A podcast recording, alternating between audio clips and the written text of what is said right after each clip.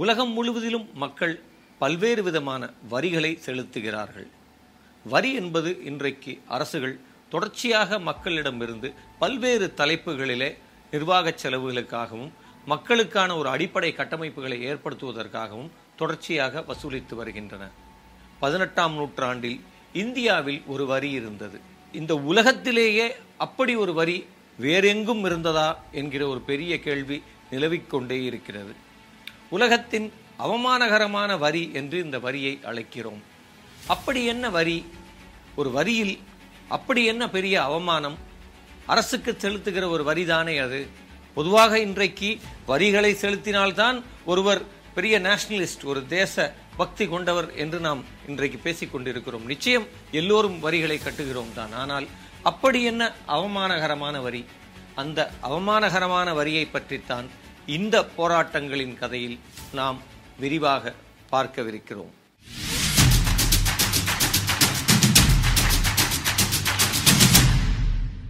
அந்த பாகுபாடுகளுடன் இருந்த வரிதான் என்ன? நிச்சயம் நீங்கள் அதை கேட்க ஆவலாக இருக்கிறீர்கள். இன்றைய கன்னியாகுமரி மாவட்டத்தை உள்ளடக்கிய திருவிதாங்கூர் சமஸ்தானத்தில் வசித்து வந்த சானார்கள் நாடார்கள் பறவர்கள் ஈழவர்கள் முக்குவர்கள் புலையர்கள் உள்ளிட்ட பதினெட்டு சாதிகளை சேர்ந்தவர்கள் பலவிதமான வரிகளை எதிர்கொண்டார்கள். வீட்டில் பசுமாடு வளர்த்தால் வரி மண்வெட்டி அரிவாள் வைத்திருந்தால் வரி வளர்க்கும் பனை மரங்களுக்கு வரி தலைப்பாகை கட்டியிருந்தால் வரி முகத்தில் மீசை வளர்த்தால் வரி திருமணங்களில் தாலி கட்டினால் வரி வீட்டுக்கு கதவு இருந்தால் வரி ஜன்னல் இருந்தால் வரி என்று அன்றைய காலத்தில் வாழ்ந்த ஒடுக்கப்பட்ட மக்கள் மீது நூத்தி பத்து விதமான வரிகள் விதிக்கப்பட்டன. இந்த வீடுகள் கட்டும்போது கூட அந்த வீடுகளுக்கான கதவு என்பது ஒரு குறிப்பிட்ட உயரத்திற்கு மேல் இருக்கக்கூடாது. அவர்களுக்கு சொந்தமாக நிலம் வைத்திருக்க உரிமை இல்லை. அவர்கள் வீட்டில் செம்பு பாத்திரங்கள் வைத்திருக்க கூடாது. குடும்பத்தில் யாரையும் அவர்கள் செல்ல பெயர்கள் கூட வைத்து அழைக்கக்கூடாது என்கிற கட்டுப்பாடுகள் இருந்தன. இவர்கள் வடிக்கும் சோற்றை கஞ்சி என்றே அவர்கள் அழைக்க வேண்டும். இவர்களின் வசிப்பிடத்தை அவர்கள் குடிசை என்றே அழைக்க வேண்டும். பெரிய கோவில்களில் இருக்கக்கூடிய பெருதெய்வங்களை இவர்கள் யாரும் வழிபடக்கூடாது. எப்படியெல்லாம் இங்கே ஒரு ஒடுக்கப்பட்ட சமூகத்தின் மீது வரிகள் விதிக்கப்பட்டன என்பதை அறிந்து கொள்வது இன்றைய காலகட்டத்தில் மிகவும் அவசியம் என்றே நான் நினைக்கிறேன். ஆயிரத்தி எழுநூத்தி ஐம்பத்தி நாலில் திருவிதாங்கூர் சமஸ்தானத்தில் இராணுவ செலவுகளுக்காகவே என்று ஒரு தனித்த வரி விதிக்கப்பட்டது. அதனை தலையிறை வரி என்று வர்ணித்தார்கள். இந்த வரி ஒரு கொடூரமான வரியாக அன்றைய காலகட்டத்தில் நிலவியது. இந்த வரியின் சுமையை தாழ முடியாமல் கூட்டம் கூட்டமாக மக்கள் திருநெல்வேலியை நோக்கி படையெடுத்தார்கள் என்று வரலாற்று ஆவணங்கள் நமக்கு தெரிவிக்கிறது. ஆயிரத்தி எண்ணூத்தி ஏழாம் ஆண்டில் இந்த தலையிறை வரியாக மட்டும் எண்பத்தி எட்டாயிரம் ரூபாயை அந்த சமஸ்தானம் வசூல் செய்ததை வரலாற்று ஆவணங்கள் நமக்கு தெளிவுபட உரைக்கின்றன. அரசுகள் போடக்கூடிய வரிகள் என்பது எத்தனை கொடூரமானவை? இப்படியான பாரபட்சமான அல்லது மக்களால் தாங்க முடியாத பெரும் சுமையாக வரிகளை எப்பொழுதெல்லாம் அரசுகள் விதித்திருக்கிறதோ அப்பொழுதெல்லாம் மக்கள் பெரும் எண்ணிக்கையில் வறுமையை நோக்கி தள்ளப்பட்டார்கள் என்பதையும் வரலாறு நமக்கு எடுத்துரைக்கிறது. இதுவரை நாம் பார்த்த வரிகளெல்லாம் ஒருபுறம் என்றால் மறுபுறம் இதுவரை உலகத்தில் இருந்த அல்லது நடைபெற்ற எந்த அரசும் எந்த அரசரும் எந்த அரசுகளும் யோசிக்காத ஒரு வரி என்பது இருக்கிறது.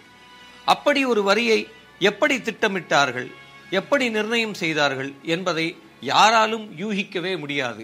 உலகம் முழுவதிலும் இருக்கக்கூடிய பொருளாதார அறிஞர்கள் ஆய்வு செய்ய வேண்டிய ஒரு வரியாக இந்த வரி திகழ்கிறது. திருவாங்கூர் சமஸ்தானத்தில் வாழ்ந்த ஒடுக்கப்பட்ட சாதிகளை சேர்ந்த பெண்கள் முளைகளுக்கு வரி போடப்பட்டது. தமிழில் இதை முளைவரி என்றும் மலையாளத்தில் அதை முளைக்கரம் என்றும் அழைத்தார்கள். திருவிதாங்கூர் சமஸ்தானத்தின் பெண்கள் ஒரு காலகட்டம் வரை தங்களுடைய மேல் உடம்பை மறைத்து கொள்ளவில்லை. ஐரோப்பியர்களின் வருகைக்கு பிறகு ஐரோப்பிய பெண்களெல்லாம் தங்கள் மார்புகளை மறைத்திருப்பதை பார்த்த இந்த பெண்களும் மெல்ல மெல்ல மேல் முண்டு என்கிற அல்லது தங்களுடைய மார்புகளை மறைத்து கொள்கிற ஒரு பழக்கத்திற்கு வந்தார்கள். மார்புகளை மறைப்பதுதான் நாகரிகம் என்று அவர்கள் கருதத் தொடங்கினார்கள். இருப்பினும் அந்த காலகட்டத்திலும் இங்கே இருக்கக்கூடிய பிற பெண்கள் பிற்படுத்தப்பட்ட தாழ்த்தப்பட்ட வகுப்பை சேர்ந்த பிற பெண்கள் மார்பகங்களை மறைத்து கொள்ளக்கூடாது என்பதில் அவர்கள் மிக கராராக இருந்தார்கள். பெண்கள் பலர் தங்கள் மார்புகளை மறைத்து கொள்ளவே விரும்பினார்கள். பிரிட்டிஷாரும் முதலில் இதில் தலையிடலாம் என்கிற இடத்திற்கு வந்தார்கள். ஆனால் இங்கே இருக்கக்கூடிய நம்பூதிரிகள் இது எங்கள் நிலம் இது எங்கள் கலாச்சாரம் இது எங்கள் நிலத்தின் பழக்க வழக்கம். இதில் தலையிட உனக்கு எந்த உரிமையும் இல்லை என்று பிரிட்டிஷாரை அவர்கள் மிரட்டியதும் மெல்ல அவர்கள் இந்த விஷயத்தில் தலையிடுவதிலிருந்து ஒதுங்கிக் கொண்டார்கள் என்பது வரலாறு. இந்த அவமானத்திலிருந்து தப்பிக்க மதம் மாறுவதே தீர்வு என்று நாடார்களின் பெரும் கூட்டம் மதமாற்றத்தில் ஈடுபட்டது. அதாவது வழக்கமாக இங்கே பரப்பப்படுகிற ரொட்டிக்காக அரிசிக்காக அல்ல இந்த நிலத்தில் மதமாற்றம் என்பது சுயமரியாதைக்காகவே இங்கே முதல் முதலில் மதமாற்றம் நிகழ்ந்தது என்பதை நாம் அறிந்து கொள்வது அவசியம். சீர்திருத்த கிறிஸ்துவத்தை ஏற்றுக்கொண்ட நாடார்கள்தான் முதல் முதலில் இந்த ஒடுக்குமுறைக்கு எதிராக பலமாக குரல் எழுப்பினார்கள் போராடினார்கள். தேவாலயங்களுக்கு வரும் பெண்களை மேலாளை அணிந்து வரும்படி அந்த தேவாலயங்கள் கோரின. உயர் சாதியினர் மேலாடை அணிந்து வந்த பெண்களை தெருவில் வைத்து மேலாடையை கலற்றினார்கள் தேவாலயங்களுக்கு செல்லக்கூடிய பெண்கள் மாற்று உடைகளை கையில் வைத்துக்கொண்டு வரும் வழியில் இப்படியான சம்பவங்கள் நிகழும் என்பதால் அதனையும் தாண்டி தாங்கள் மேலாடையை அணிந்து தேவாலயங்களுக்குள் செல்ல மாற்று உடையுடன் வரத் தொடங்கினார்கள். பத்மநாதபுரம் நீதிமன்றத்தில் தொடுக்கப்பட்ட வழக்கில் நீதிமன்றம் கிறிஸ்துவம் தழுவியர்கள் மட்டும் இனி மேலாடை அணியலாம் என்று தீர்ப்பளித்தது. ஆயிரத்தி எண்ணூத்தி இருபத்தி ரெண்டு முதல் ஆயிரத்தி எண்ணூத்தி ஐம்பத்தொன்பது வரை போராட்டங்கள் இடைவிடாமல் நடைபெற்றது. நெய்யாற்றின்கரை பாறைசாலை நெய்யூர் ஆத்தூர் திருப்பரப்பு கண்ணனூர் அருமுனை உடையார்விளை புலிப்புனம் என்று போராட்டம் சூடு பிடித்தது போராடிய பெண்கள் கடுமையாக தாக்கப்பட்டார்கள் அவமானப்படுத்தப்பட்டார்கள். மேலாடை அணிந்து வந்த பெண்கள் ஏறுகளில் பூட்டி உளவு செய்தார்கள். முத்துக்குட்டி சாமியார் இந்த போராடும் பெண்களுக்கு துணை நின்றார். ஊக்கமளித்தார். இந்த போராட்டம் ஒரு வெகுமக்கள் போராட்டமாக மாறியது. ஆயிரத்தி எண்ணூத்தி ஐம்பத்தி ஒன்பது ஜூலை இருபத்தாறாம் தேதி ஒரு முக்கிய தீர்ப்பு என்பது வந்தது. இனி பெண்கள் மேலாடை அணியலாம் என்று நீதிமன்றம் தீர்ப்பை சொன்னது. இருப்பினும் இந்த தீர்ப்பின் விவரங்கள் கீழே வரை செல்லும் போது அதில் பலவிதமான மாற்றங்கள் செய்யப்பட்டது. இல்லை இந்த தீர்ப்பு இந்த குறிப்பிட்ட சமூக பெண்களுக்கானது இது கிறிஸ்துவ பெண்களுக்கானது இது சாணார் பெண்களுக்கானது என இந்த பிற்படுத்தப்பட்ட சமூகத்திற்கு தான் இந்த தீர்ப்பு இங்கே இருக்கக்கூடிய ஒடுக்கப்பட்ட தலித் மக்களுக்கு இந்த தீர்ப்பு செல்லாது என இந்த தீர்ப்பை விதவிதமாக திரித்து மக்களை குழப்பத் தொடங்கினார்கள். மக்களை அவர்கள் குழப்பி அடித்ததில் அதற்கு பின்னால் ஒரு அரசியல் இருந்தது. அதுதான் உடை அரசியல் அல்லது சாதி அரசியல். இப்பொழுதும் பிற்படுத்தப்பட்ட பெண்கள் அல்லது தலித் பெண்களை தாங்கள் பார்த்த மாத்திரத்தில் அடையாளம் காண வேண்டும் என்பதற்காகவே இதில் ஒரு குறிப்பிட்ட சாராருக்கு இந்த தீர்ப்பு செல்லாது என்று அறிவித்தார்கள். இது இங்கே இருக்கக்கூடிய உயர் சாதி ஆணவ வெறியின் வெளிப்பாடே. எந்த ஒரு நல்லது வந்தாலும் எந்த ஒரு சலுகை வந்தாலும் அதை முதலில் தான் அனுபவித்துக் கொள்ள வேண்டும். அது இந்த சமூகத்தின் விளிம்பு நிலையில் இருப்பவனுக்கு சென்று விடக்கூடாது என்பதற்காக போடப்படுகிற ஒரு தடுப்புச் சுவரை போலத்தான் இந்த ஆணவ வெறியும் அந்த காலகட்டத்தில் செயல்பட்டது. அப்பொழுதும் மிக பெரும் ஆணவத்துடன் சமஸ்தானம் கூறியது ஆங்கிலேயர்களுடனான எங்களுடைய உறவு பாதிக்கப்பட்டு விடக்கூடாது என்பதற்காகவே இந்த தீர்ப்பை நாங்கள் ஏற்கிறோம் என்றார்கள். எத்தனை ஆணவம் நிறைந்த வார்த்தைகள். இருப்பினும் ஆயிரத்தி எண்ணூத்தி ஐம்பத்தி ஆறுக்கு பின்புதான் இந்த நிலத்தின் பெண்கள் தங்கள் மார்புகளை மறைத்து கொள்ளும் ஒரு பெரும் உரிமையை வரலாற்றில் பெற்றார்கள் என்பதை நாம் நினைவில் வைத்திருக்க வேண்டும். பிற்படுத்தப்பட்ட மற்றும் தலித் பெண்களுக்கு மார்புகள் வளரத் தொடங்கியதுமே அரசாங்கம் முளைவரியை நிர்ணயம் செய்யும். அப்படி வீடு வீடாக சென்று நம்பூதிரி பிராமணர்கள் இந்த வேலையில் ஈடுபடுவார்கள்.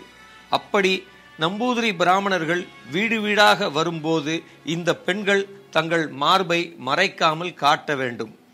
இது ஒடுக்கப்பட்ட சாதிகள் நம்பூதிரிகளுக்கு அளிக்கும் மரியாதை என்றும் மக்கள் நம்ப வைக்கப்பட்டார்கள். இந்த புனிதத்தன்மையை முதலீடாக கொண்டு இயங்கும் இந்து மதத்தின் சாஸ்திரங்கள் மீதான நம்பிக்கையை ஒழிக்க வேண்டும் என்று ஏன் பாபா சாஹேப் அம்பேத்கர் மீண்டும் மீண்டும் சொன்னார் என்பதை நீங்கள் இந்த இடத்தில் நினைத்து பார்க்க வேண்டும். ஆயிரத்தி எண்ணூத்தி மூணில் சேர்த்தலை கிராமத்தில் நங்கேலி என்கிற ஒரு பெண் வாழ்கிறார். அவர் நிறைய கதைகளை கேட்டு வளர்ந்த பெண்.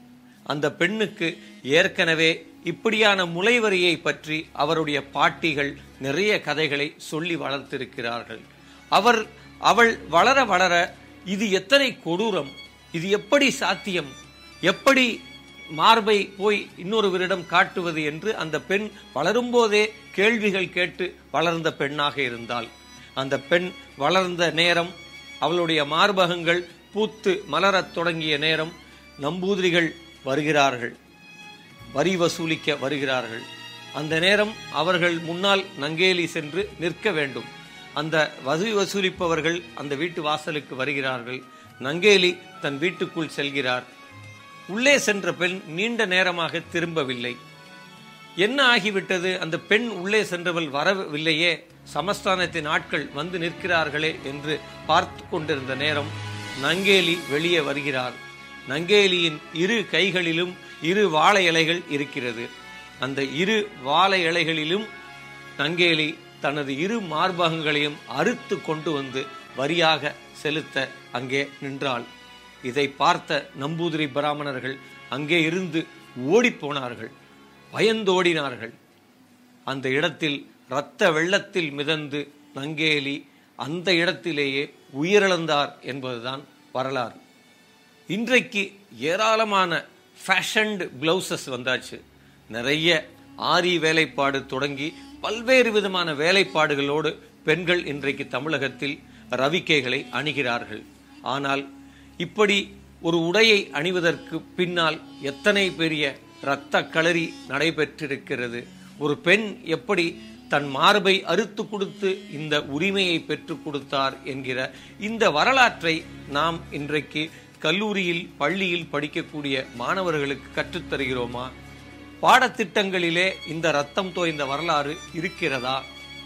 நாம் எத்தகைய ஒரு பெரும் போராட்டத்துக்கு பின்பு இந்த உரிமைகளை பெற்றிருக்கிறோம் என்பதை இந்த தலைமுறை அறிந்துதான் வளர்கிறதா?